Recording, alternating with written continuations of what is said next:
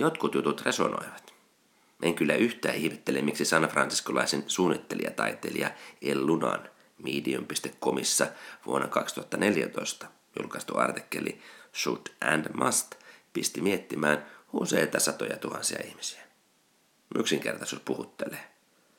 Jos sinulle tämä Luna-artikkeli ei ole tuttu, tässä jaksossa kerron idea, miten Lunan oivallus elämisestä Should and Must-tilassa onkaan.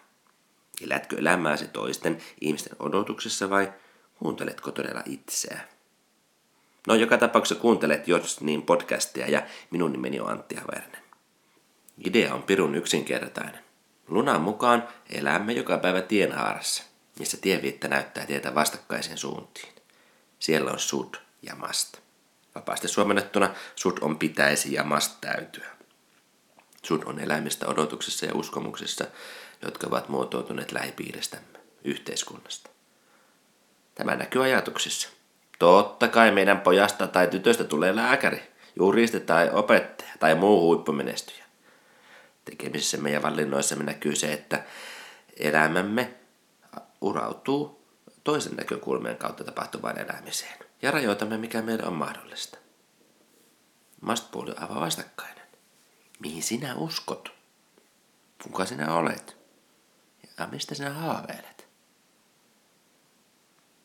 Luna kertoo, että juuri voimakas sudpuoli pitää meitä ikään kuin kellarissa piilossa.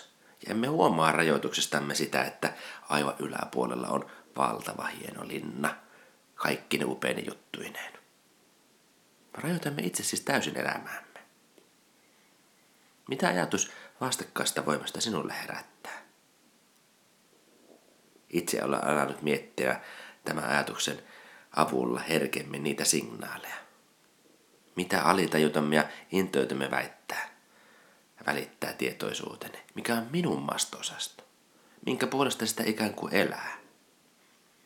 Olen kirjannut pieneen muistikirjaan, muistikirjaan erilaisia huomioita ja asioita, mitkä ovat juuri sitä minun asiaani.